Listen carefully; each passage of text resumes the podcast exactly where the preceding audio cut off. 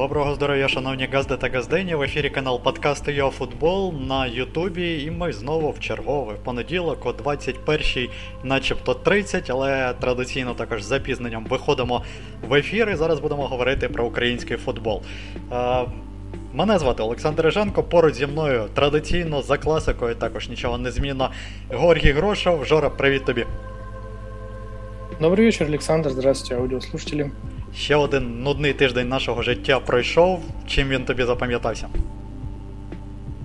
Ну, я бы не сказал, что он э, был такой скучный. Вернулся чемпионат Украины. Мы посмотрели один матч сборной, послушали очень интересное интервью главного тренера сборной, э, посмотрели много интересных матчей и э, игру в РС Львов тоже.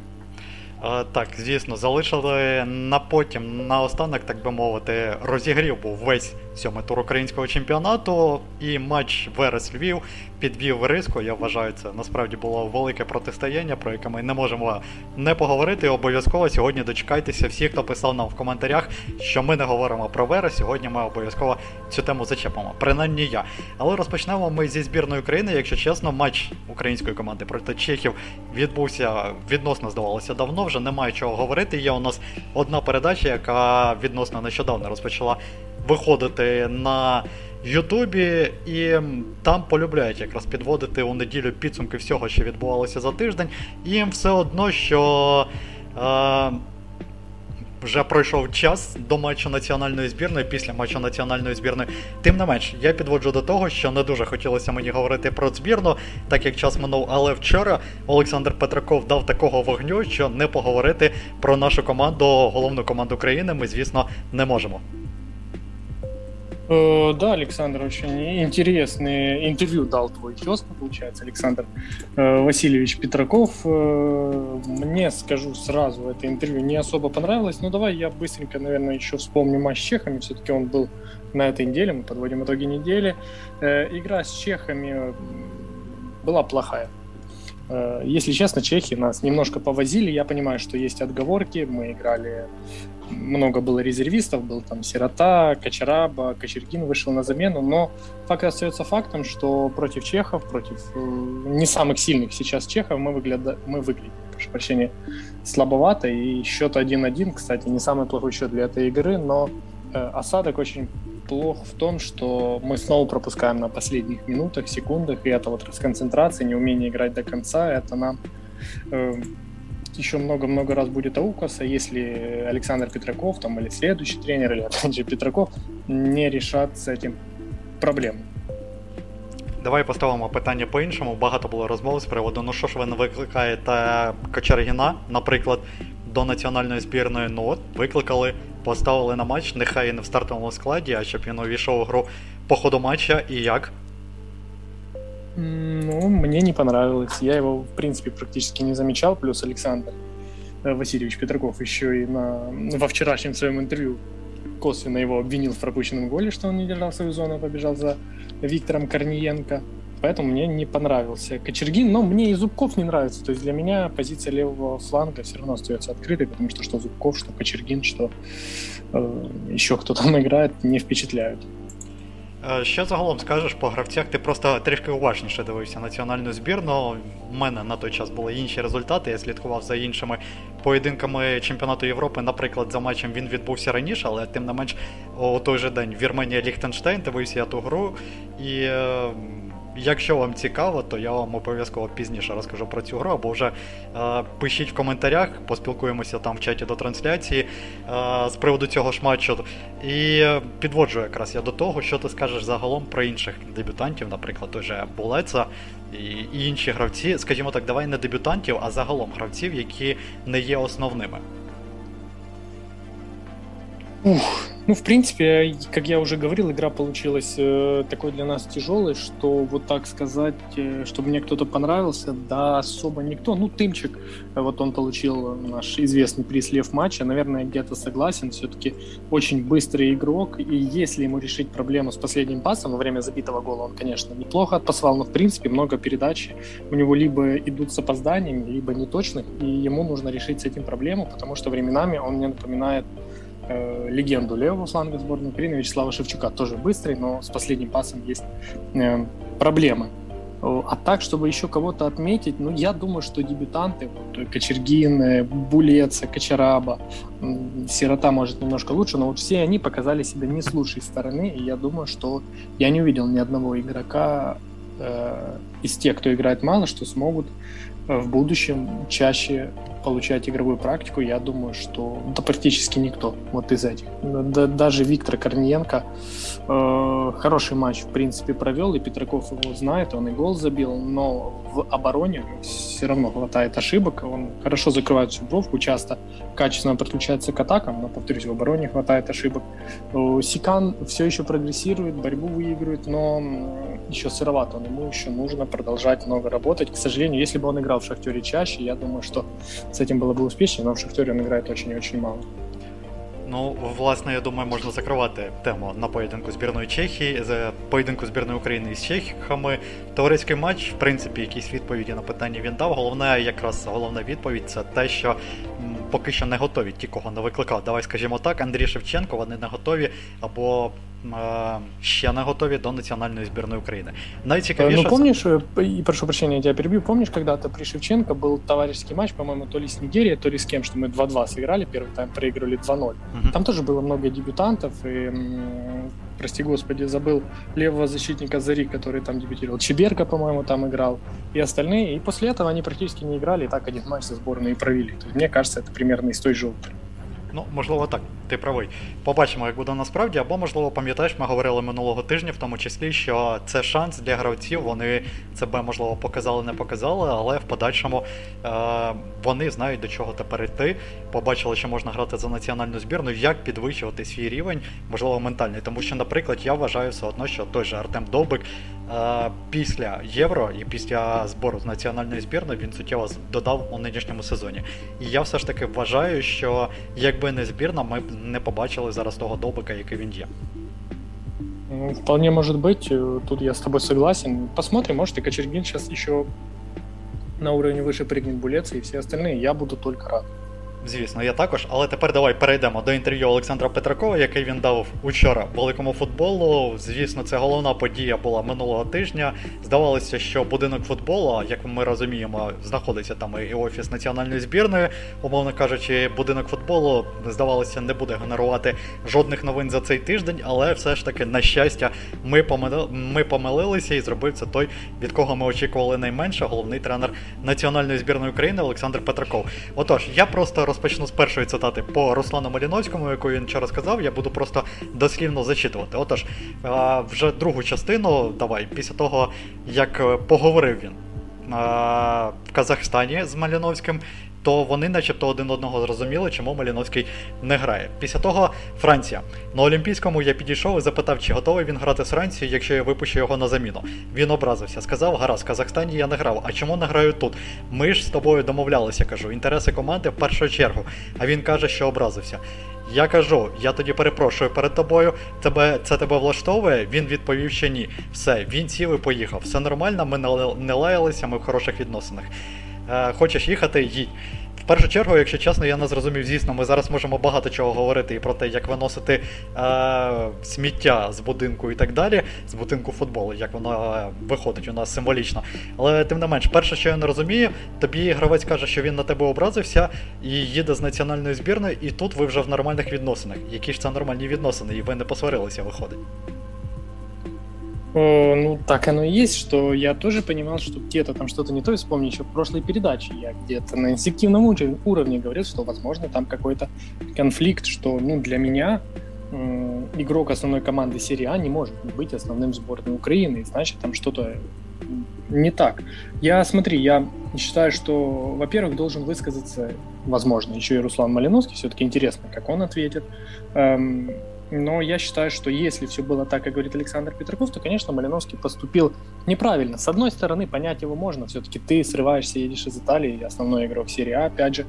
И ради того, чтобы смотреть, как играют другие футболисты, ну, конечно, тяжело тебя это задевать, но но все-таки все равно, если тренер считает, что тебя не ставит, то доказывай на тренировках, что ты действительно лучше, выходи на замену, делай разницу, вырывай победу с французами, и в следующем матче тебя 100% поставят. Тут э, других вариантов быть не может. Правда, и сам Петраков меня, конечно, немножко расстроил, потому что э, ну, такие вещи нельзя выносить. Это все-таки должно оставаться между футболистом и тренером, потому что будь я тренером, и будь у нас такой, как я думаю, конфиденциальный, очень сложное слово, разговор, мне было бы неприятно, если бы об этом потом узнала вся страна и писала в комментариях, плохой, а хто хороший. І найголовніше, що в цій ситуації тепер в подальшому робити, тобі працювати з цим гравцем Русланом Маліновським в перспективі, в теорії працювати, так? А, І як з собою будуть розмовляти інші футболісти? Вони тобі будуть говорити, що, наприклад, умовно кажучи, мене щось болить, мене щось турбує, і ти знаєш прекрасно, що ця людина, твій головний тренер, тепер може підійти, піти у прямий ефір, у прямому ефірі сказати, що цього гравця турбує, наприклад, відношення стосунки з його дружиною, умовно кажучи, я зараз приводжу такий приклад. І як тоді може бути відкрита, е, як у нас було прийнято останні роки з часів, напевно, приходу Андрія Шевченка, як тепер може бути відкрита та чесна атмосфера в національній збірні? Звісно, це все дуже важко, і я думаю, це і так час Олександра Петрикова в національній збірні був. Е, в теорії дуже коротким. І все, як би там не говорили, в тому числі і віце-президент е, Української асоціації футболу Герега, він також дав інтерв'ю цього тижня і говорив, що Петраков може залишитися і на чемпіонат світу, якщо він здобуде туди путівку. Але всі ми прекрасно розуміємо, що час Петракова вичерпаний і все просто впирається в те, коли завершиться контракт Реброва. Якщо він завершиться у листопаді 2022, тобто перед чемпіонатом світу, я просто готовий побитися об заклад, що Ребров прийде у національну збірну, а Петрикова там не буде. Тобто, е, так же зараз. Я навіть не знаю, знаєш, як можна вести зараз розмови, повторюся ще раз. Важка ситуація насправді. І були в тому числі у нас розмови. Я не здивуюся, якщо Петракова не буде у національній збірні вже у жовтні, хоча я, якщо чесно, навіть не розумію, е, кого замість нього ставити. Просто таким чином, буквально одним своїм інтерв'ю, Петриков підірвав весь можливий авторитет, який тільки міг бути. Е, ну, я не согласен с тобой в том, что его не может быть в октябре. Он, я думаю, 100% будет, потому что если УАФ сейчас его уберет и не пригласит Реброва, то это просто выстрел себе в ногу, э, потому что а кого приглашать, действительно. Михаил, Был вариант с Михайловиченко. Ну да, и тогда это выстрел уже сразу в голову контрольная, даже не в ногу. Был вариант с Мироном Маркевичем, но его нужно было звать сразу. И сейчас, конечно, Мирон Богданович очень, его чувства задеты, и, конечно же, он уже никуда не пойдет, тем более он ушел из УАФ. И нового варианта для сборной вот сейчас экстренно в октябре я не вижу. Да и это не нужно. У нас уже есть вот одна встряска с, перед матчами октября. Я не хочу, чтобы сейчас еще была встряска перед матчами октября. Пусть уже Петраков, ну, сделали ставку, так Петраков просто отвечать за этот выбор именно УАФ. Да, Петраков неправильно поступает, да, его тоже нужно песочить за плохие результаты, но УАФ, опять же, они сделали этот выбор, они ответственны. И я думаю, что э, из-за невыхода на чемпионат мира спрос будет большой, если он, конечно, будет. А если будет выход на чемпионат мира, ну, значит признаем, что, возможно, они все сделали правильно. Э, давай е, зараз ми повернемося до цього інтерв'ю. У мене до тебе питання або тему підняти я хочу такого доволі цікаво, скажімо так, з приводу якраз середини поля української збірної. Дивись, багато хто ми, я тобі говорив в тому числі і в попередньому випуску, і поза тому, коли ми обговорювали Буяйського, особливо я акцентував на цього на цьому увагу якраз в попередньому попередньому нашому стрімі. Я говорив, що всі таке враження зациклені. На Буяйському потрібно ледь не обов'язково його ставити в стартовий склад. Зараз ми бачимо іншу ситуацію. У нас випадає інший креативний гравець, інший гравець середини також поля, і інший гравець, який також може бути лідером цієї команди. Тобто у нас виходить так, що хтось із трійки Зінченко, Маліновський, Буяльський обов'язково не буде отримувати ігрової практики. Чи бачиш ти схему, за якою усі три гравці е, будуть грати? Я зараз завершу питання, тому що я знаю, що ти скажеш. Ти скажеш, що Зінченка потрібно ставити на, лів, на лівий фланг, але мені подобається ця людина саме в центрі поля. На лівий фланг він грає в Манчестер Сіті, це так. Але там трішки інший футбол, трішки інша структура, трішки інші питання до нього як до захисника. Тим паче Манчестер Сіті це та команда, де не потрібно особливо і захищатися, думати про оборону. Я не знаю, наскільки ти дивишся уважно матчі Манчестер Сіті, проте як вмикаю я, я б не сказав би, що безгрішний Сашко саме в обороні.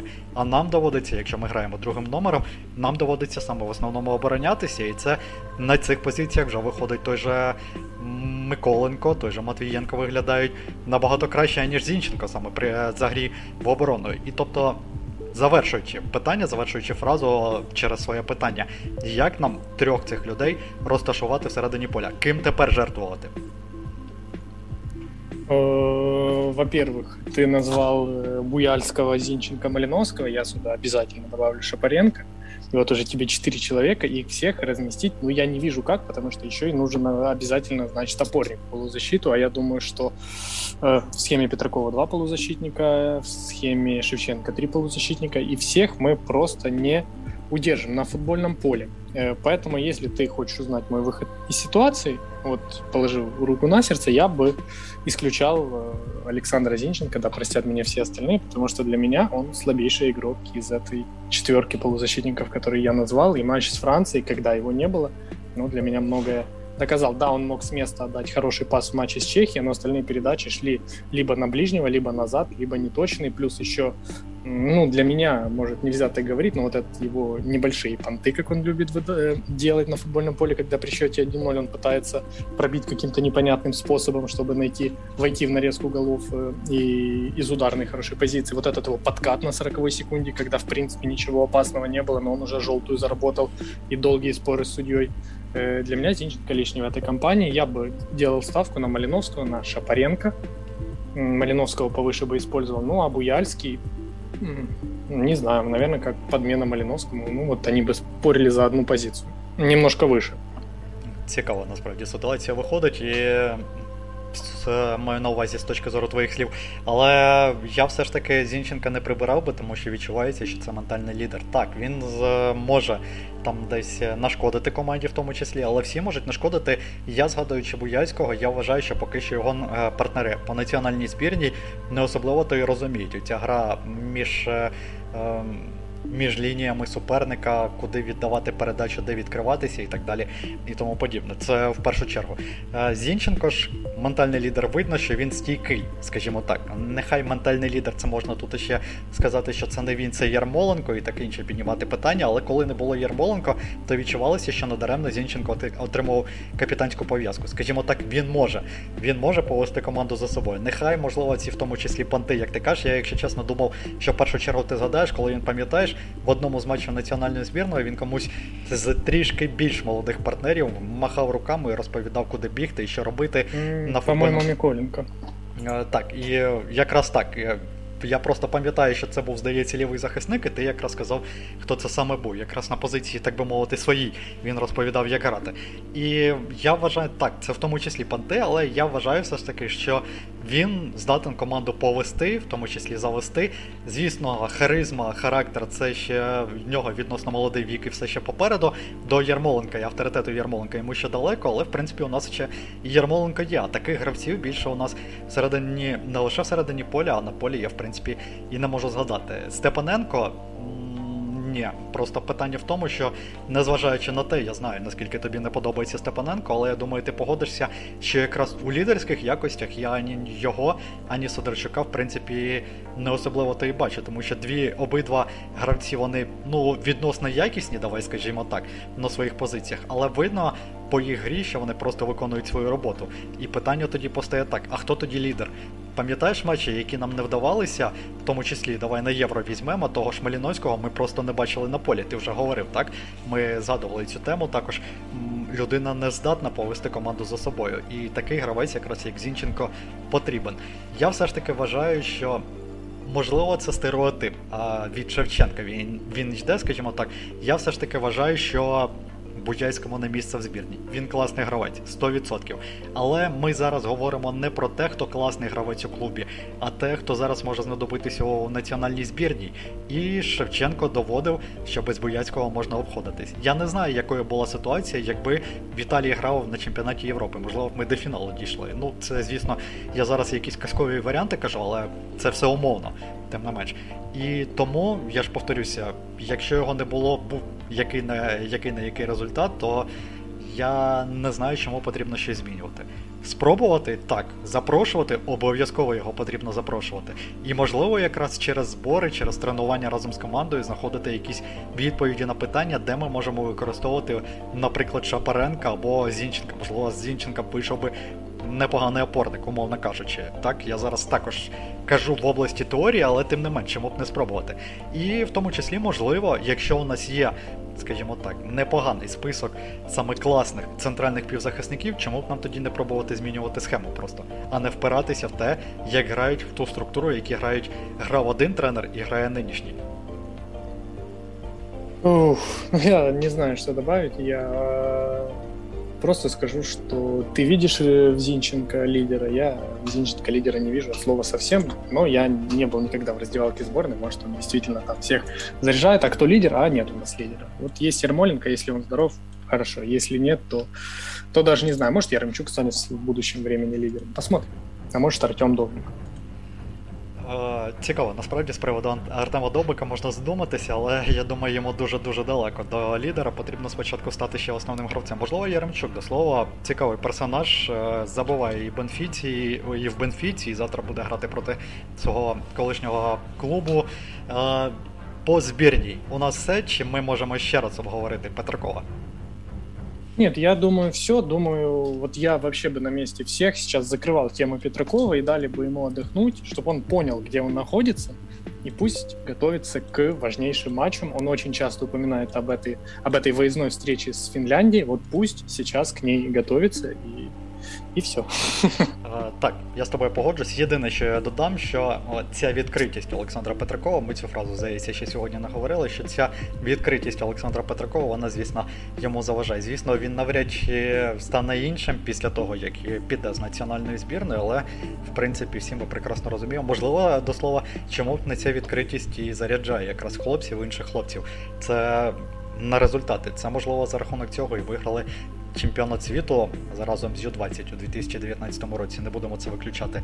Але ну, національній збірній характери трішки інші. Коли ти працюєш з 19-річними, 20-річними, тебе слухають і просто відкривають рота. А коли працюють, коли з тобою працюють гравці, які грають у Манчестер Сіті, коли на на, рівних на рівних борються з Реалом у Лізі Чемпіонів, це я зараз підводжу до Аталанти і до самі розумієте, якого гравця. Коли ти граєш у прем'єр-лізі, нехай нестабільно, але при цьому е, все одно виходиш на поле, це я зараз вже про Ярмоленка, і тобі щось намагаються розповісти, далеко не факт, що у такого тренера є авторитет. Мені дуже в тому числі дуже не сподобалися ці слова Олександра Петракова про те, як він говорив, що я так боявся працювати з національною збірною, але дякуючи лідерам е, Ярмоленко і П'ятого, мені стало простіше. Ну, можливо, такі гравці, як Ярмоленко, П'ятого, в тому числі Яремчук, який також говорив, що ми всі дорослі люди, ще можна їх зрозуміти, але я далеко не певен, що у такого тренера є і буде авторитет. Ну, добавить мне нечего. И мы уже много обсудили сборную. Самую интересную, как ты говорил, тему недели после интервью Александра Васильевича. Думаю, что можно переходить к седьмому туру чемпионата Украины, который получился очень результативным. Я думаю, многих порадовали определенные матчи. Э, но правда, что символично начался он и закончился с одинаковым счетом 1-0. Но в середине было много чего интересного. Я думаю, что начать стоит с э, такого матча, который писал ты, и это игра э, Ворскла Десна 2-2. Ты говорил, что это супер веселый матч. И за счет чего вообще Десна отыгралась? Потому что я смотрел ту игру, может, не очень внимательно, но я видел счет 2-0. Потом Десна забила гол на ровном месте. Э, Ворскла попала в штангу, я думаю, ну все, сейчас еще 3-1 сделают и конец. Но по итогу 2-2 и очень интересные качели без победителя. Как Дісні это удалось? В першу чергу, що варто відзначити, це в чергове команді Юрія Максимова не вдається втримати результат. Ми вже бачили це неодноразово, і в тому числі і в Єврокубках, і в чемпіонаті. І чомусь я не знаю, як підсвідомо сам себе налаштовує на те, що просто хлопці під, е, підставляють Юрія Максимова. Я писав у звіті, якраз в тому числі це написав, що підставляють Юрія Максимова. І, Але просто ще до публікації звіту я виправив, не виправив, я просто прибрав Юрія Максимова. Тому що вони, ну скільки можна, ну серйозно, можливо, тоді проблема не в гравцях, тому що склад періодично міняється, як ми бачимо, ротація якась є. Е, Маю на увазі нові гравці приходять і вони стають основними. Е, як, А інші, як ми розуміємо, футболісти потроху йдуть в небуття. І просто, можливо, тоді проблема не в цих гравцях, а саме в головному тренері. Чому ж е, ми пам'ятаєш, також про це говорили, що матч триває не 90 хвилин, а трішки більше. Так само я говорив, що і у Максимова матч триває не до фінального свистка разом з прес-конференціями. І я просто не розумію, якщо чесно, команду, яка просто втрачає концентрацію і вважає, що потрібно догравати. Ворскла повинна була знищувати цю десну, яка швидко пропустила. і Я вважав, що це буде продовження 0-4-0-4. Абсолютно дірява оборона від Десни. Е, грав це три центральні захисники від Олександра Рябоконі. Я вважаю, що це була провальна ідея. Звісно, він від неї в принципі не відмовився. По ходу гри, якщо я не помиляюсь. Чесно, е, можливо, просто я до того підводжу, що по ходу другого тайму перебудувався, але здається, ні. І якраз е, коли ти граєш у три не найбільш якісних центральних захисники, лише одного Стєліна можна відзначити.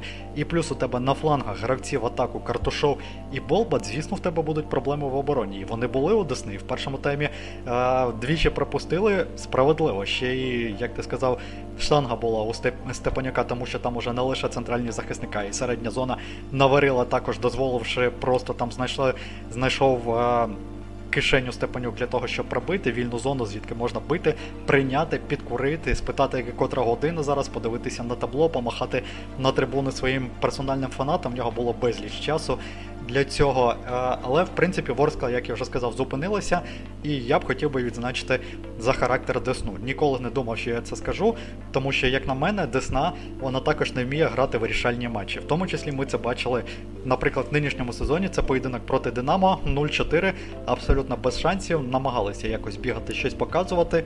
Але в принципі результат на табло, як ми бачили, в минулому сезоні також провалилися в останньому турі з Маріуполем.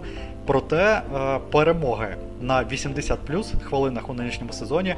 Це той Дніпро 1 той же Інгулець, когось я ще забив. Забув також у цьому списку. Вони доводять, що у Десни дійсно є характер. Не знаю за рахунок, де вона команда знаходить. Я вважаю все ж таки за рахунок індивідуальностей. Тобто команди не факт, що є у кризових ситуаціях. От ми зараз говорили про національну збірну, що у нас є лідер, який здатен потягнути або немає його, здатен потягнути важкі скрутні, скрутні ситуації. Так от у Десни ледь не половина лідерів ментальних які можуть взяти гру хоча б в окремому епізоді на себе. І мені дуже сподобалося в цьому в цьому матчі ті гравці, як вони себе проявили. Безбородько зробив результат. В принципі, в другому голі це виглядало просто здорово. Тотовицький також вимкнувся потрібний момент. Волошин, молодий Волошин. Взяв ініціативу на себе, завершив епізод. Якщо чесно, я думав, він уже загруз на тому правому напівфланзі і не буде жодного голу, але людина пішла вперед, забрала м'яч, пішла на різника і все ж таки знайшла можливість для того, щоб пробити і щоб забити нарешті той гол, який дозволив команді проснутися, прокинутися, ожити і е, шукати другий гол. Насправді, якраз. Завершуючи Десну, я Десні, я дякую за характер, але обидвом командам потрібно щось робити з обороною. Десні, ясно, просто знайти кількісна команда Рябаконя. Зараз уже знайшла собі підсилення, якісно поки що ні, і я далеко не певен, що команда його знайде. знайде. Великий дисбаланс у Десни між обороною і атакою. Це також далеко і не новина. Ми це все це прекрасно бачимо. Ну можна подивитися просто на результати: 11 забитих, 12 пропущених. Ну е, таких показників немає в жодної команди української прем'єр-ліги. Це, звісно, виглядає здорово. Такі результати постійно забувають по 3 по 4 але це не говорить про якість, а говорить про дисбаланс. Що стосується Ворскли, то це просто нестабільна команда. Я якраз писав в анонсі до цієї гри, що ми можемо очікувати, в тому числі від цієї команди всього чого завгодно, вона може видати рівний. Е, проміжок там часу або декількох матчів, а може так от просто на рівні одного тайму, навіть не одного матчу, бути абсолютно різною. Ну, ты очень много чего сказал подробно. То есть Мне добавить нечего, кроме того, что я задам тебе один конкретный вопрос, чтобы ты ответил да или нет. Э, Вакула еще появится в футболке Ворскла? Е, Думаю, ні, тому що знаючи Юрія Максимова, я його методів, якщо чесно, не дуже розумію, але е, просто людина в мене складається таке враження, ділить весь український футбол на біле і чорне. Є книга, як ми знаємо, червоне і чорне, але тут саме конкретно біле і чорне. От у нього є стартовий склад, він йому абсолютно довіряє, і все, хоч ти трісний, можна сумні... можна не сумніватися, що ці ж гравці вийдуть на поле в наступному матчі. Можливо, одна-дві дві позиції зміняться, якщо будуть якісь травми. І в Челядіна, е, незважаючи на те, що людина додає, я все одно не вірю в перспективі. Я думаю, Вінсент Тіль, коли він відновиться, він вийде саме всередині поля і буде він грати замість Челядіна або замість Пуцліна. Для мене саме поява Пуцліна у нинішньому матчі була великим е, здивуванням, тому що гравець стабільно сидів на банці в останніх матчах, і сьогодні він вийшов не сьогодні. Вчора він вийшов у стартовому складі і себе показав. Непогано виглядав, в принципі. Тому шанс він, можливо, свій е, заробив. Але інші приклади, той же Кушніренко, наприклад, Яворський, Вакула, я думаю, для них, в принципі, якась каденція в Орсклі стабільна зі стабільною ігровою практикою завершилася. Хоча з іншого боку, я не розумію, чому Максимов стабільно довіряє Пешичу. Він його стабільно випускає у другому темі. Навіщо? Є Есола. Я розумію, що він, можливо, не топовий для тебе форвард, але все одно ти довіряєш е, Пешичу. Є гравці, я просто впевнений у дублі Ворскли, яких в принципі можна награвати, але ні, ми довіряємо і ставимо Пешича. Е, Вот так ты очень коротко ответил на вопрос, где я попросил да или нет. А что касается Пешича, возможно, ему ищут просто нового новый клуб ему ищет, а там будет в списке, когда будут читать э, возможные покупатели, что провел 20 матчей за Ворску. Они же там не напишут просто сколько минут он сыграл, но я думаю, что по матчу э, ні, ми не завершимо на цьому матчі, тому що я тобі поставлю питання. Якраз ми його неодноразово піднімали, але я хочу дізнатися твою точку зору. Я вважаю, що Максимов і Рябоконь вже дали все, що могли в Орсклі та Десні. Як вважаєш ти, чи не потрібно змінювати обом клубам тренерів? Сложный вопрос. Ну, я бы Максимова бы еще точно оставлял, несмотря на твою любовь к э, э, Юрию Вильевичу. Я думаю, что Максимова еще можно оставить. А вот что касается Александра э, Рябакони, я бы посмотрел на нового тренера Десны, именно чтобы новый тренерский штаб, возможно, новое видение, новая интересная методика построения игры и все прочее. То есть новое дыхание. Рябаконь тренирует Десну, если я не ошибаюсь, уже более, больше 10, 9 лет практически 10 лет. Это очень много, конечно, это свой, можно сказать, сэр Алекс Фергюсон. Э, и новый тренер может помочь команде, но хочет ли само руководство развиваться или чего вообще хочет само руководство. Вот в этом вопрос. Если руководство готово развиваться, я был бы не против посмотреть э, на кого-то нового в Десне, на свежее лицо, там, на Владимира Шарана, на Романа Гильберчука, на Руслана Костышина, на Романа Санжара. Ну, у нас много сейчас. Кирилл, э, Кирилл, прошу прощения, Сергей Ковалец и многие-многие другие. А... Тренерские, трен, тренеров сейчас украинских свободных неплохих очень много, согласитесь. Все они ждут. Ну, в принципі, і працюють так. експертами. Е, в принципі, так, але це питання відносно, знаєш, яке мене завжди цікавило, як можна визначити якість тренера. Тобто, е, от є такий тренер Руслан Костишин. Він там такий стрибок зробив з Минаєм, вийшов з аматорів до української прем'єр-ліги. Е, і я не знаю, чи можна сказати, що це класний тренер, а можливо, просто фінансові вливання в коло дійсно були на тому рівні, який команда давала результат. Вполне может быть, и мы этого не узнаем, пока Э, Руслан Костышин не попробует себя в другой команде. Может, он никогда себя не попробует в другой команде и так и эм, ну, останется тренером, у которого получилось в голосе, и все, а дальше адміністративна робота і так далі. Можливо, е, центральний матч туру української прем'єр-ліги грався у Києві на НСК Олімпійський. Поки ти дивився матч Шахтаря з Дніпром 1, я спостерігав за іншим матчем донецької команди. Це був хокейний клуб Донбас, і це був матч Ліги Чемпіонів. Якщо чесно, дуже пожалкував витраченого часу, тому що рівень хокею був, якщо чесно, дуже скудний і до того ще й програли. Але одним оком я в тому числі поглядав зустріч Шахтаря та Дніпра 1. І враження, якщо чесно, як від центрального матчу в мене залишилися не дуже. Як у тебе? Uh, у меня неоднозначные впечатления получилось получились, мне понравились э, первые 20 минут от Шахтера. Шахтер играл быстро, контрпрессинг, сразу владение мячом, не выпускал Днепр на их половину поля, забил гол, по мне, абсолютно справедливо повел в счете, но потом просто остановился, и я очень э, расстроился, не понимал, что происходит. Днепр игру сначала выровнял, потом начался второй тайм, начало было не самое интересное, все, а потом в один момент Днепр просто начал сминать Шахтер, и я думаю, о, это, это интересно, но у них не было вот такого одного хорошего момента, не считая удар э, Когута после прострела Долбика, когда там Пятов сократил угол, хорошо сократил дистанцию. Все, Днепр очень старался, было видно в гости на трибунах, как постараться. И они действительно... Мом... Почекай, почекай. Давай ми скажемо, що віп-гості це Ігор Коломойський. Це важливо. І, Ігор, Валь... Игорь Валерьевич Коломойский, да, это вип-гость матч Шахтер Днепр-1, я думаю, что на его глазах очень сильно Днепр-1 мог хотеть победить.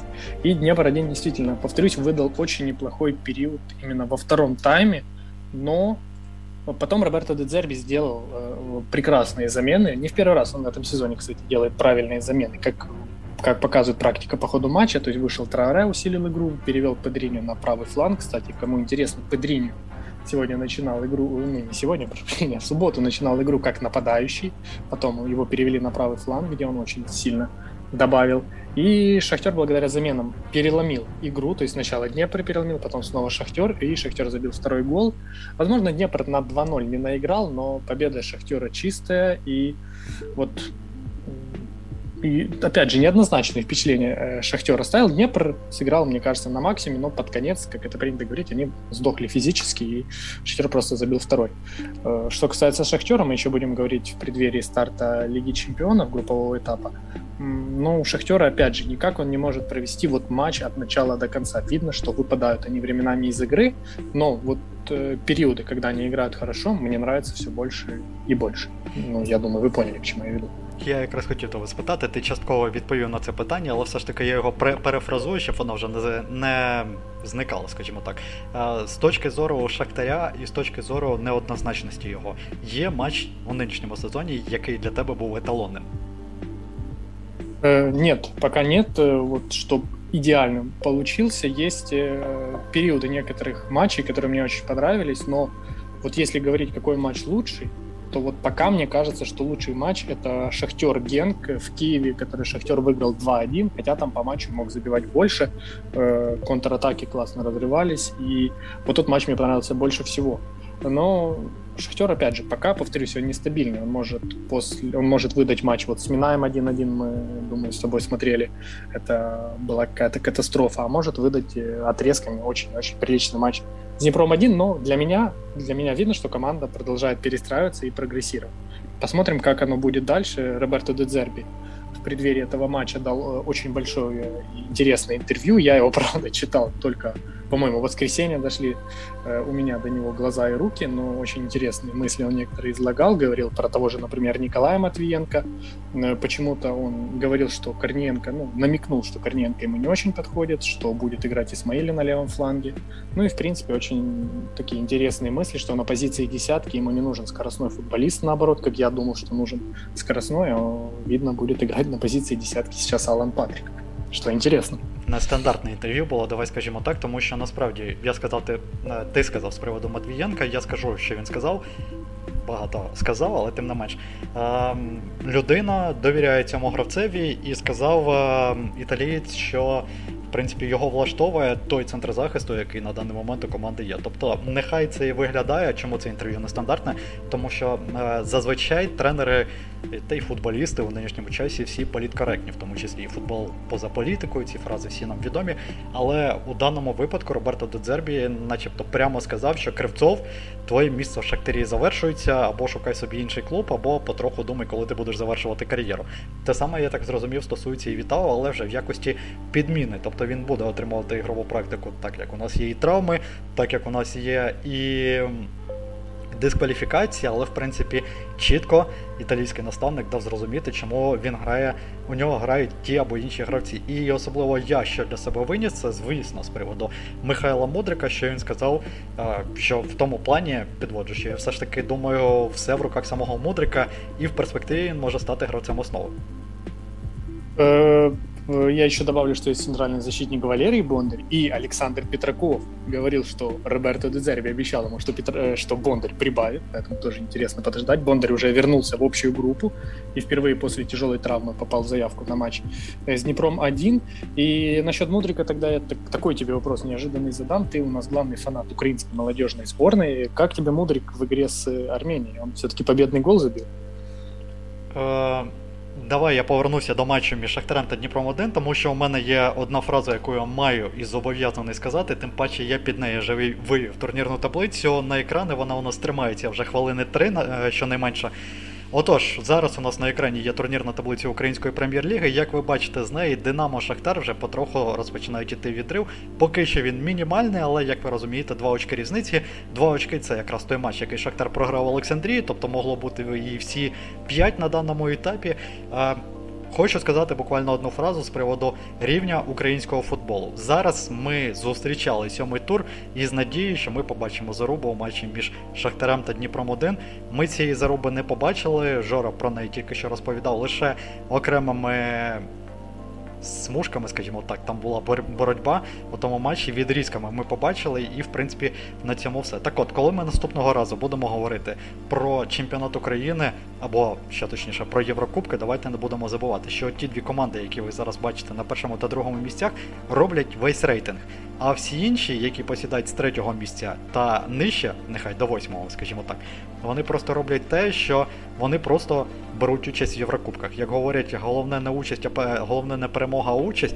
Ну і так, в принципі, для всіх. Для Десни, для Ворскли, для тої ж Зорі, для Олександрії свого часу. Тому, в принципі, я, якщо чесно. Думаю, от просто для мене це був такий показник нинішня таблиці, якщо її, скажімо так, співставити з тими результатами, які які ми бачимо в Єврокубках, що це просто обійняти і плакати. Я просто не знаю, що ще можна додати.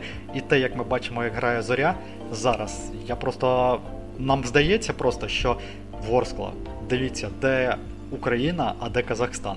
Але якщо подивитися на Ворсклу і на Шахтар Караганда, то в принципі все все справедливо. Я по-іншому не знаю, що сказати. Е, давай ну... я тут зараз зроблю паузу, так, можливо, тобі є що сказати, а тоді я перейду до мудрика. Э, нет, Александр, абсолютно нечего сказать. То есть... Можна переходити Просто до промолчим. Просто да, промолчим і перейдемо к мудрику. Е, ну давай перейдемо тоді до молодіжної збірної України. Також скажімо декілька слів про неї. На жаль, ти не дивився цей поєдинок, я за ним спостерігав. І в мене буквально одна фраза, яку я хочу сказати. Я був страшенно злий на молодіжну збірну України за той матч. Вони, звісно, майстри шкіряного м'яча виграли той матч, але вигравали вони його таке враження з такими обличчями, наче і вони всі вже виграли золоті м'ячі. Так от, хлопці, якщо ви не можете обіграти Вірменію, це нехай мене пробачать вірменські слухачі, якщо у нас такі є і вірменські футболісти, але я думаю, вони погодяться з тим, що вони абсолютні нулі на даному етапі. Збірна Вірменії основна зараз топ. Я не здивуюся, якщо вона обіграє, наприклад, якщо буде якийсь матч у стиках, якщо вона пройде збірну України. Я цьому не здивуюся. Вона мені подобається, незважаючи на те, що у них була в останньому турі нічия з Ліхтенштейном, але це була та сама ситуація, як збірна України грала з Казахстаном. Був фаворит, фаворит обісрався, і от нам і є результат. А, Такий нічийний маю на увазі. Тому що там і за статистикою, за усіма показниками, за володінням, за зонами, де тримали м'яч, там ні, ніяк не спливав той Ліхтенштейн. Але сама молодіжна збірна на даному етапі Вірменії це просто абсолютні нулі у футболі. І грати проти такої команди майже нерівних. Я не розумію, що це що це за футболісти тоді грали у нашої команди. Е, Мудрик, В'юник та інші. Е, це це для мене просто повторюся. Якщо Вірменія 0, то це десь десь трішечки вище Плінтуса. Трішечки вище, не більше. Мудрик молодець. Він знайшов момент, він його реалізував. Це показник лідера, але це був лише один момент. Чим займалася команда весь інший час, ну крім перших, певно, хвилин 15 або 20, коли ми показували просто феноменальний на рівні такої збірної Вірменії, просто феноменальний футбол було все здорово, але інші 70 хвилин це була просто абсолютна катастрофа. Е, не те, щоб хвалити, е, в принципі, заносити в актив цю гру абсолютно не варто. Мені іноді, знаєш, де складається таке враження. Звісно, це фантастика, але тим не менш, давайте уявимо собі ситуацію, що є команди, які грають в принципі на рівних.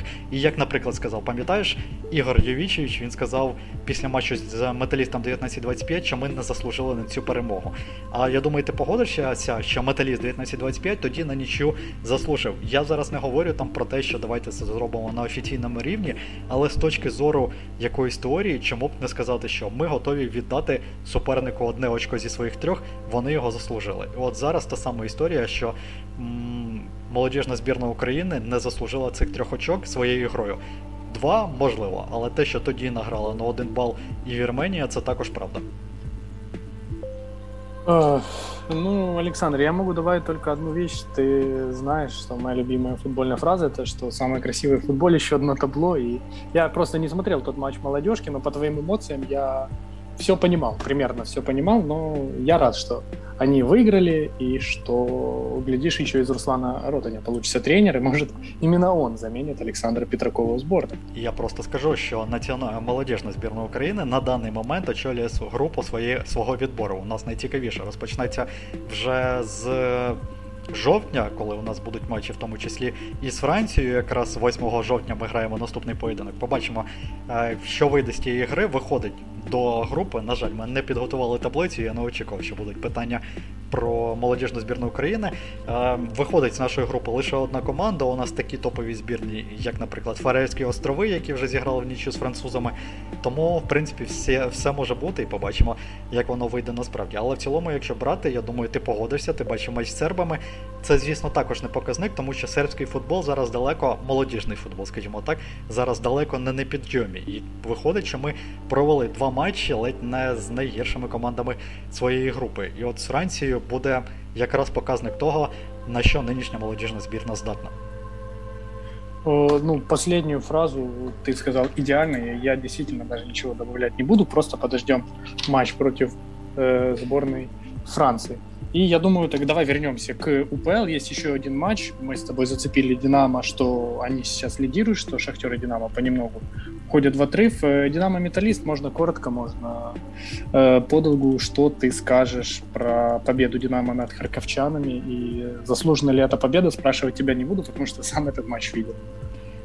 Ну, звісно, Цей матч можна також підвести, в тому числі по ходу тієї гри у мене була та сама фраза, яку я вже сказав, про рівень і різницю у чемпіонаті України між лідерами, двома лідерами і всіма іншими командами українського чемпіонату. Тобто щось додати з приводу металісту, ну це такий рівень зараз українського футболу. Тут справа навіть не стільки в металісті 1925, прошу вибачення, неправильно сказав. Тут справа ж не стільки в металісті 1925, скільки Динамо ми говорили попереднього разу. Так, я зараз можу продублювати і сказали, і сказати, що Динамо у нинішньому чемпіонаті не отримало супротиву від жодного, не, не отримало опору від жодного опонента. Лише з інгульцем, але ми також говорили про це, що як Шахтар облажався з Минаєм, не граючи сам, так Динамо облажалося з інгульцем, не граючи саме. Просто вийшли на поле і очікували, коли суперник заб'є сам собі. Суперник забив сам собі проти інгульця, але тоді сам же він і відігрався. Тобто додати тут абсолютно немає чого, і я б не критикував би в таких зустрічах. Ем, Металіст 1925 ми побачили, я думаю, абсолютний рівень цієї команди. На жаль, поки що він такий. Да, мне добавить нечего. Справедливая победа Динамо с э, одним отмененным голом в первом тайме, с э, долгим просмотром ВАР во втором тайме. Очень мы с тобой долго тоже говорили, как вообще так получалось, почему ВАР так долго смотрит, но все закончилось э, абсолютно справедливой победой Динамо. И ждем их дебют в Лиге Чемпионов, как и дебют Шахтера, который будет очень скоро, уже завтра Динамо играет.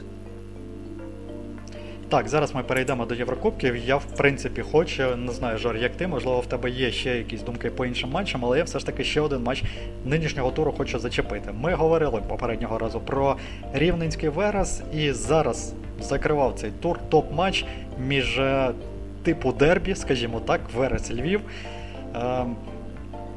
Друзі, якщо чесно, Верес на даний момент займає восьму сходинку турнірної таблиці. Команда за два очки від Ліги конференцій. Але Я, як людина, яка дивлюсь майже всі матчі української прем'єр-ліги, можу сказати, що я не розумію, як Верес запригнув на своє застрибнув на нинішню свою восьму сходинку. Команда показує просто катастрофічний рівень футболу. Команда проти Львову ну я б не сказав би, за весь матч, я думаю, ти погодишся, був один момент це контратака Вереса, який виявився гольовим. Весь інший час команди не зрозуміли, що робили на полі. Матч Верес Манай це абсолютно те саме. Команди. Мучилися на полі, але Верес все одно знайшов там свій момент і він також забив. Десна опускаємо цю гру, не зрозуміло, що там була. Десна забувала сама собі. Ну, е, Верес Ворскла там рівняни просто відзахищалися.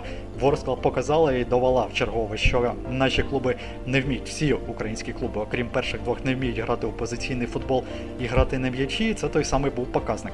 Зараз же е, у нас виходить, Верес видає серію з чотирьох матчів е, без поразок, одна нічия три перемоги, 10 очок за 4 гри і восьме місце. Шалене восьме місце. Поруч знаходиться Луганська зоря, яка за класом своєї гри, за класом, за підбором своїх виконавців, вона значно вище цього рівненського вересу. Але реалії українського футболу такі, що.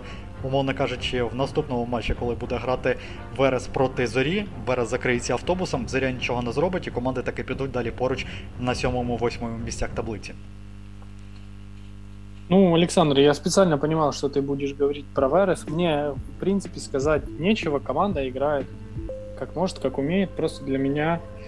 Э, ну, что еще добавить? Вот 16 команд мы хотели, у нас 16 команд, и мы смотрим такие матчи. Давай я задам питання трішки по-іншому, перефразуючи його. А, Чи бачиш ти команди, які знаходяться нижче Вереса, які сильніше е, за грою, за підбором гравців, за класом окремих виконавців, можливо, лідерів, які сильніші за Верес? Е, по классу игроку, по классу игроков э, Кола 100% сильнее Вереса. Тут э, говорить нечего. По построению игры, по вот рисунку игры, как команда пытается играть, мое мнение, ты знаешь, я очень полюбил в этом сезоне Металлист 19-25, но пока у них четыре поражения подряд, и, к сожалению, такая вот печальная картина. Ну, можна сказати, що клас металіста, е, структура гри металіста нівелюється його класом. Можемо так сказати. Ну, получается, да. К сожалению, Александр, но мы с тобой уже признавали, что Валерий Кривцов делает интересные вещи, и неожиданно скажу, что в последнее время мне еще и стал нравиться Одесский Черноморец. Так, по останнім матчам. Е, так, ми про це також говорили, але є ще одна команда, яку ми не часто про яку не часто говоримо, і я думаю, це прекрасна можливість також про неї сказати. Декілька слів, буквально щоб також не розтягувати. Це. Е, Якраз можна сказати не про одну, а про пару Кіровоградське дербі. Це ще одне дербі, яке ми побачили у нинішньому турі. Воно відкривало сьомий ігровий день української прем'єр-ліги. Олександрія застрибнула аж на сьому сходинку. Як би я не говорив, е, що на третю. О, так, на третю, прошу вибачення. А, Як би я не говорив, що втрачати очки з з аутсайдерами це не круто, це не завадило Олександрії скористатися нестабільністю інших команд, а зараз іти у зоні Єврокубків, потенційно у зоні е, Ліги Європи та груп е, раунду плей-офф Ліги Європи. А, які в тебе жор враження від, можливо, цього матчу або конкретно від Олександрії з Інгульцем та Інгульцем? Ем, Э, ну, скажу, что этот матч не, не самый лучший в туре получился, э, но я думаю, что Александрия победила заслуженно. Они не, не, не лучшим образом начали игру, но потом они э, раскочегарились и стали создавать моменты, и в принципе, в принципе, где-то, может, даже на второй забитый гол наработали. Мне казалось, что они были ближе, и вот в целом, вот наконец-то Александрия выиграла у команды, у которой она должна выигрывать, не только у Грандов, то есть типа, по типу Зари, по типу Шахтера, конечно же, а у Ингульца, где нужно было выигрывать на своем стадионе гол получился красавец, сразу меня вернул в мой 2016, где Вер, ой, Верес, прошу прощения, ты заговорил меня, где Лестер забивал в чемпионском сезоне Англии такие же голы, передача из глубины э, на ход Варди, тот убегает, забивает. Тут передача из глубины на Грине, тот убегает, забивает. Ну, просто красавец. Поэтому Александрия оставила себе положительные эмоции. Ну, Ингулец после 3-0 с Мариуполем сыграл похуже, чем 3-0 с Мариуполем ну, такая вот команда. То есть, в принципе, ты задавал вопрос, за что все хвалят э, Сергея Лаврененко, что не лучший футбол он ставит, но мне кажется, что с таким подбором футболистов, возможно, он показывает максимум. У Ингульца как раз, вот если сравнивать с Вересом состав, наверное, это не лучше. Можливо, ти правий, але я про це також вже говорив з приводу комплектації петрівської команди. Я її, якщо чесно, не розумію. Беруть просто гравців свого ж рівня. Особливо я не бачу, щоб а, хтось був трішки вищим. Можливо, ну, скажімо так, вищими гравці є за класом. Наприклад, той же Сітало, він здорово валився в цю команду Бен Салема. Ми хвалили ще на початку 2021 року. Він на, насправді здорово увійшов. Шарай, можна сказати, також, як і Коробенко, цілком при... цікаві. Придбання. А, Тобто, потроху склад команди змінюється, і не можна сказати, що зараз вже склад цієї команди це ті гравці, які виходили до української прем'єр-ліги, маю на увазі здобували путівку. Але головне питання у мене все ще залишається до Сергія Лаврененка, в тому числі. Команда вже другий рік в українській прем'єр-лізі, тобто, можна сказати, пережила. Е, переживає третє півріччя, так? Тобто маю на увазі є підготовка зимова, є літня, коли можна щось змінити, але інголець не змінюється. В нього продовжує залишатися ставка на е, вертикальний футбол, закидання вперед, спроби щось знайти, спроби був Січинава, зараз вже не вчили так само грати Сітала. Тобто в цьому плані нічого в Інгульція не змінюється, і мені просто цікаво. В матчі з Реалом Інгулець так само нам буде пробувати грати. Э, я думаю, что даже с Реалом Фармой он будет примерно так же пробовать играть. Хотя вот э, э, поединок с, с, поединок с Мариуполем был интересный в плане построения игры, были быстрые атаки. То есть вот там мне показалось, что Ингулец начинает понемногу перестраиваться, но с Александрией все началось то же самое. Борьба, борьба, борьба, борьба. И ни к чему хорошему это не привело. 100%. Я з тобою погоджуюся. Тому плані, що ти сказав, я дивився матч з Маріуполем, у мене було враження складалося, що це якийсь інший інголець. Навіть тут справа в тому, що команда тримала м'яч. Команда е, якісь комбінації намагалася роб, е, робити, контролювати м'яч. Е, через пас будувати, не обов'язково закидати вперед. І звісно, ми розуміємо, що це проблема в тому числі з рівнем і психологією на той момент Маріуполя, але в тому числі Інгулець в тому матчі показав, що він вміє грати у, скажімо так, красивий футбол, а не в це бий біжи вже півтори роки. Да, Олександр, ну добавить нічого, повторюсь. Добре, власне, давай ми на цьому закриємо тему української прем'єр-ліги. Ми можемо ще багато говорити всі це прекрасно знають, що у нас цей блок зазвичай найобширніший виходить, в тому числі і про львівський рух поговорити, і про ФК Львів поговорити, адже там працюють вже білоруські тренери. Але я думаю, ми цю тему залишимо на наступний раз. І Дуже сподіваюся, що ми в тому числі зачепимо і львівські команди. Зараз ми давай перейдемо до Єврокубкової теми, адже цього тижня, як ти вже сказав, стартують три наші гранди у Єврокубках. Першим буде київське Динамо. Завтра буде поєдинок з Бенфікою. Фактично прямим конкурентом, як багато хто вважає, за зону Ліги Європи. Хоча, судячи з інтерв'ю Єжефа Саба, що Динамо може обіграти Барселону, я не здивуюся, якщо Динамо в такому разі зачепиться і за вихід у плей-офф Чемпіонської ліги. Але до цього ще справа дійде, в тому числі розмови Шахтарю грати у середу з молдавським Тараспольським шерифом і у четвер. Заря зіграє зі скандинавским клубом Будаглимт. Ну, давай начнем э, в порядке очередности, я думаю, с киевского «Динамо». Наверное, ну, старт достался самый сложный, пусть и домашний поединок, но домашний поединок с э, Бенфикой.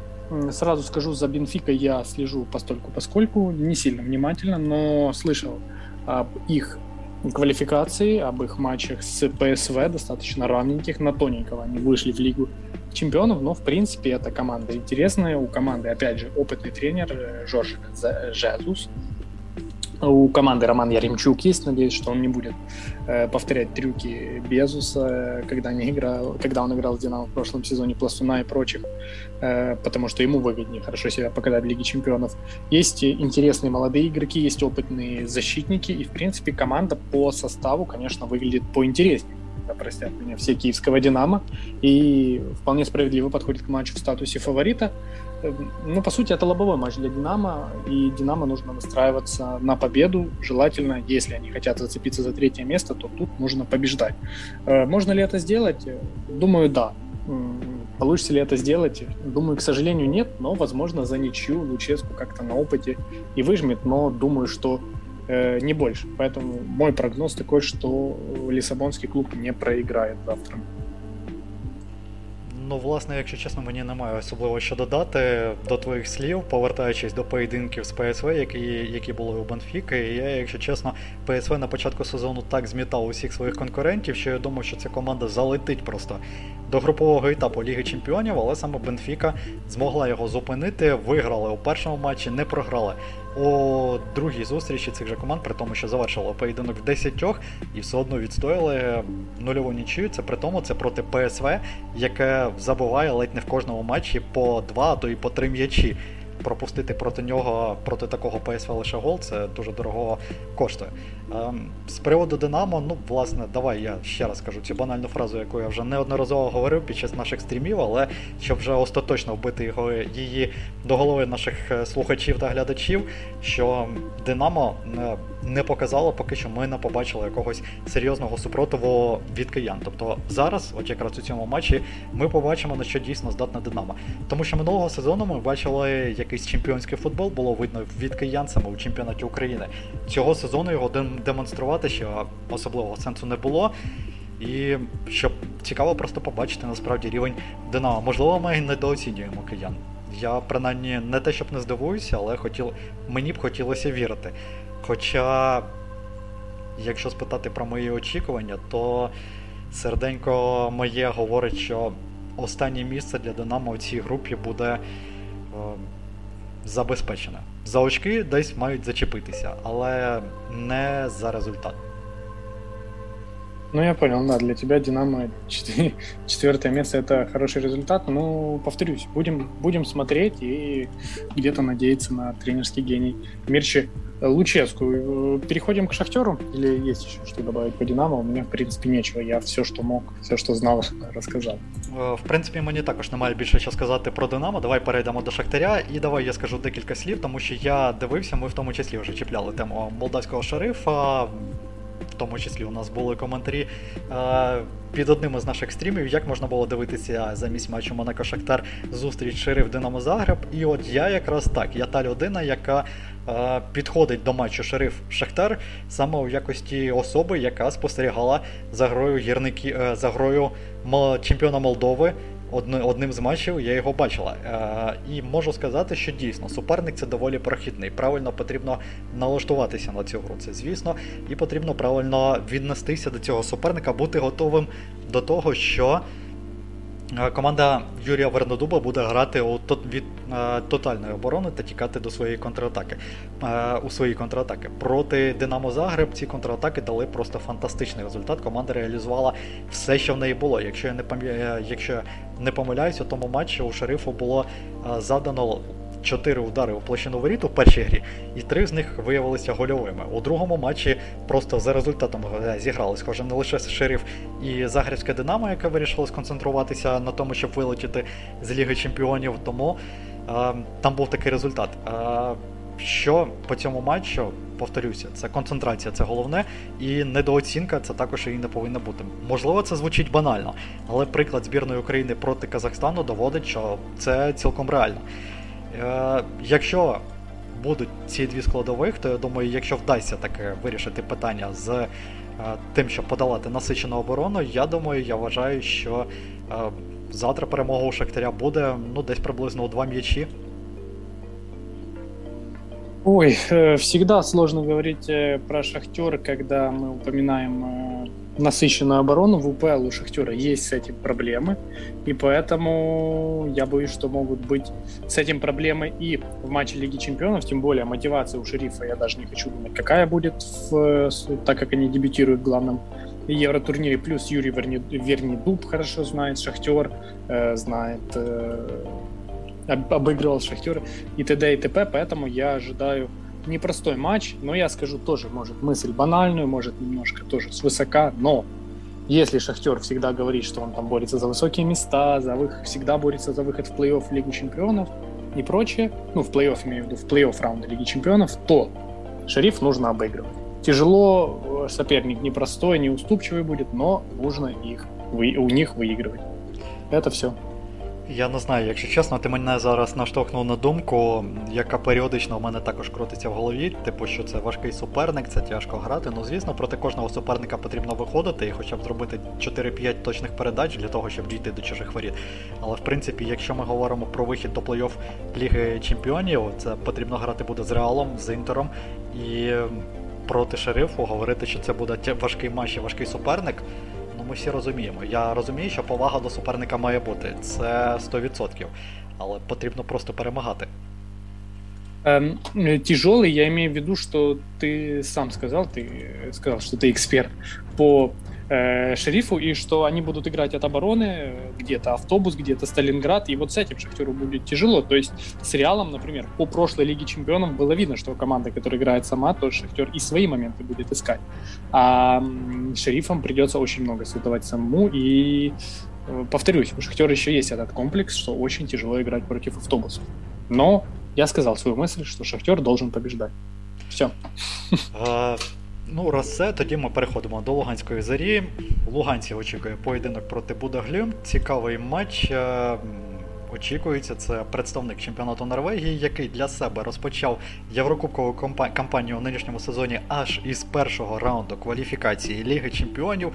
Одразу злився у поєдинках проти польської легії. Тоді перейшов е, до Ліги конференції, де команда принципі, пройшла рівно свій шлях лише в один матч Будеглімт не виграв. Це був поєдинок проти. Е, Косоварської Приштіни програли у першому матчі, проте також це був доволі неочікуваний результат. Проте у другому матчі взяли реванш і вийшли до наступного раунду турніру, до раунду плей-офф, де власне також вони його подолали у матчі проти Жальгірісу. Е, пройшли. Ну, Жор, навіть не знаю, що сказати, тому що ми порівнювали, я сьогодні принаймні спробував порівняти український футбол та казахстанський без без двох українських е, грандів. Зараз потрібно порівнювати чемпіона Норвегії із е, командою із третьою командою Української прем'єр-ліги. І в мене, якщо чесно, очікування ну вкрай неприємні. Якщо робити ставки, як полюбляють робити букмекери, ті, хто заходять е, на букмекерські на сайти букмекерських контор, е, то, власне, до слова, якщо вам цікаво, це одразу самореклама можна сказати. Пишіть також в коментарях, чи потрібно нам робити ставки, підтягнемо, можливо, якихось букмекерів знайдемо і за яку і будемо вам радити робити якісь ставки, ділитися своїми прогнозами. Е, так от. Я думаю, що у цьому матчі обидві заб'ють, зважаючи на те, який, яка оборона у зарі, і зважаючи на те, що в принципі яка не яка якість попереду у зарі є. Ну, що значить, яка не яка? Є легендарний Олександр Гладкий, є два непоганих е- іранських нападники, є, м- в принципі. Понк. Фрімпонг, який вийде на заміну, заб'є, лише не спрацювало у матчі в останньому матчі Луганської команди. Це прикро, хоча шанси на це були. Є у нас також там Кабаєв. До того ж, Зоря ще втратила, якщо повертатись до оборони. Не знаю наскільки серйозне пошкодження у єдиного е, стабільного. Опорного півзахисника Назарини, але у попередньому матчі чемпіонату е, чемпіонату його втратили і виходили не менш легендарний е, опорник Ловро Цвек. Е, тобто Цього разу вже легендарне до слова було в лапках сказано, як ви зрозуміли. Тобто у зорі величезні проблеми просто в захисті, і я не впевнен далеко в тому, в якомусь позитивному результаті. Мені подобається, що луганці розуміють, як грати. У них є структура, у них є. В принципі, висококласні гравці, але у них немає того ж самого балансу, як немає у Десни. У захист зорі він просто вже переріс свій пік. Хомчиновський, Вернеду, в тому числі, я вважаю, можливо, але це лише поки що думка. Е, Хомчиновський, Вернедуб, в тому числі, як я сказав, і і Мереков свій пік вже однозначно пройшли. Е, Назарина, можливо, Жуніньо до нього ще не доросли.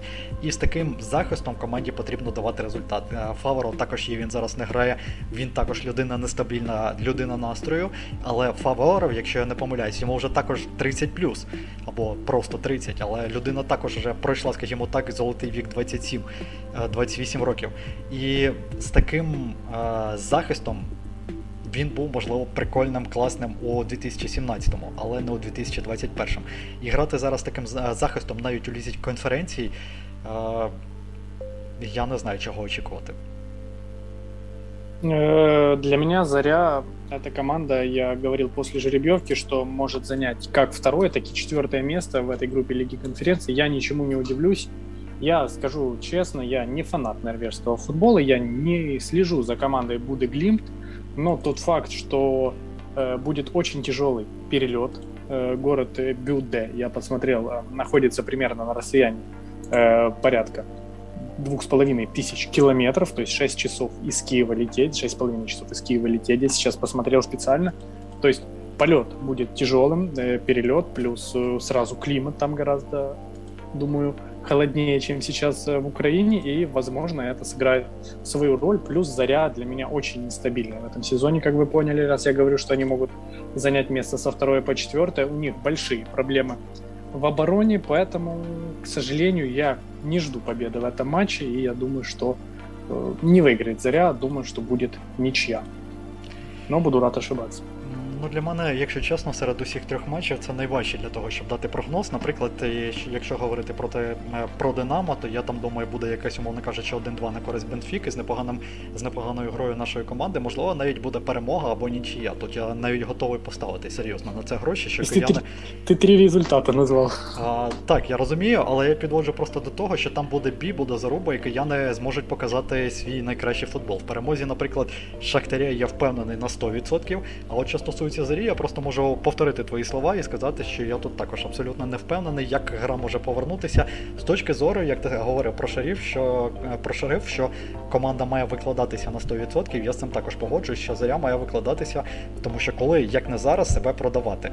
Незрозуміло, е, незрозуміло, якщо чесно, тільки куди продавати. Приклад Іванісені показує, що регати у Лізі Європи заради переходу крилля Совєтів, ну якщо чесно, я вважаю, що це доволі дивно. Але з іншого боку, в принципі, можна ж себе показати і продати в клуби якісь, здавалося, солідніші. Е, ну, Хоча з іншого боку, також можна задати і приклад Юрченка, який досі себе ніколи нікуди так і не продав, хоча це лідер попередньої команди був. Хоча це вже нюанси, я думаю, тут же тут же справа в тому числі і в агентах, які не можуть нормально влаштувати своїх гравців, і в самих побажаннях, дивлячись того, що ти шукаєш, де платять побільше або просто нормальний рівень футболу і так далі.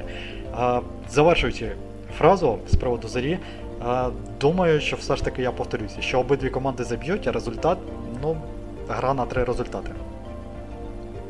Согласен с тобой, э, но все-таки я думаю, что Заря не выиграет. Вот почему-то уверенности в этой команде в этом сезоне пока у меня э, нет. Ну, а свой прогноз на Динамо и Шахтер я дал.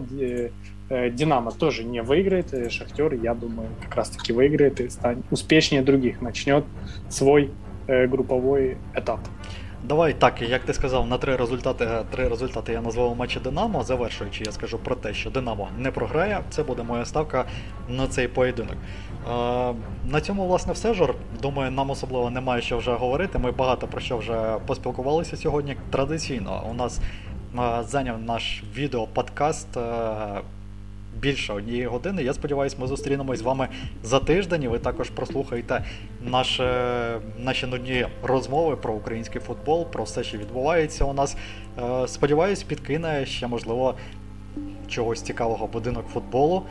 Е, як же без цього? Ми обов'язково також поговоримо про те, як Андрій Павелко, можливо, ще раз літає до Стамбулу за гроші Української асоціації футболу, або, можливо, він десь іще побуває. Як же ж потрібно шановлювати сторінку у Фейсбуці, то розпочнуть відписуватися. Е, буде тур Української прем'єр-ліги, буде перший тур Єврокубків і буде насправді дуже цікаво. Не забувайте підписуватись на наш канал, не забувайте ставити лайки, якщо вам сподобалася наша програма. Ставте, звісно, і дизлайки. Це також е, мотивує в тому числі. Е, не забувайте також, що у нас є, що ми є на Google подкастах у Фейсбуці та Кастбоксі, і також наш сайт YoFootball, основний та улюблений проєкт е, тисячів, навіть я б сказав би сотень тисяч українців. На цьому все. Олександр Реженко, Георгій Грошев з любов'ю YoFootball.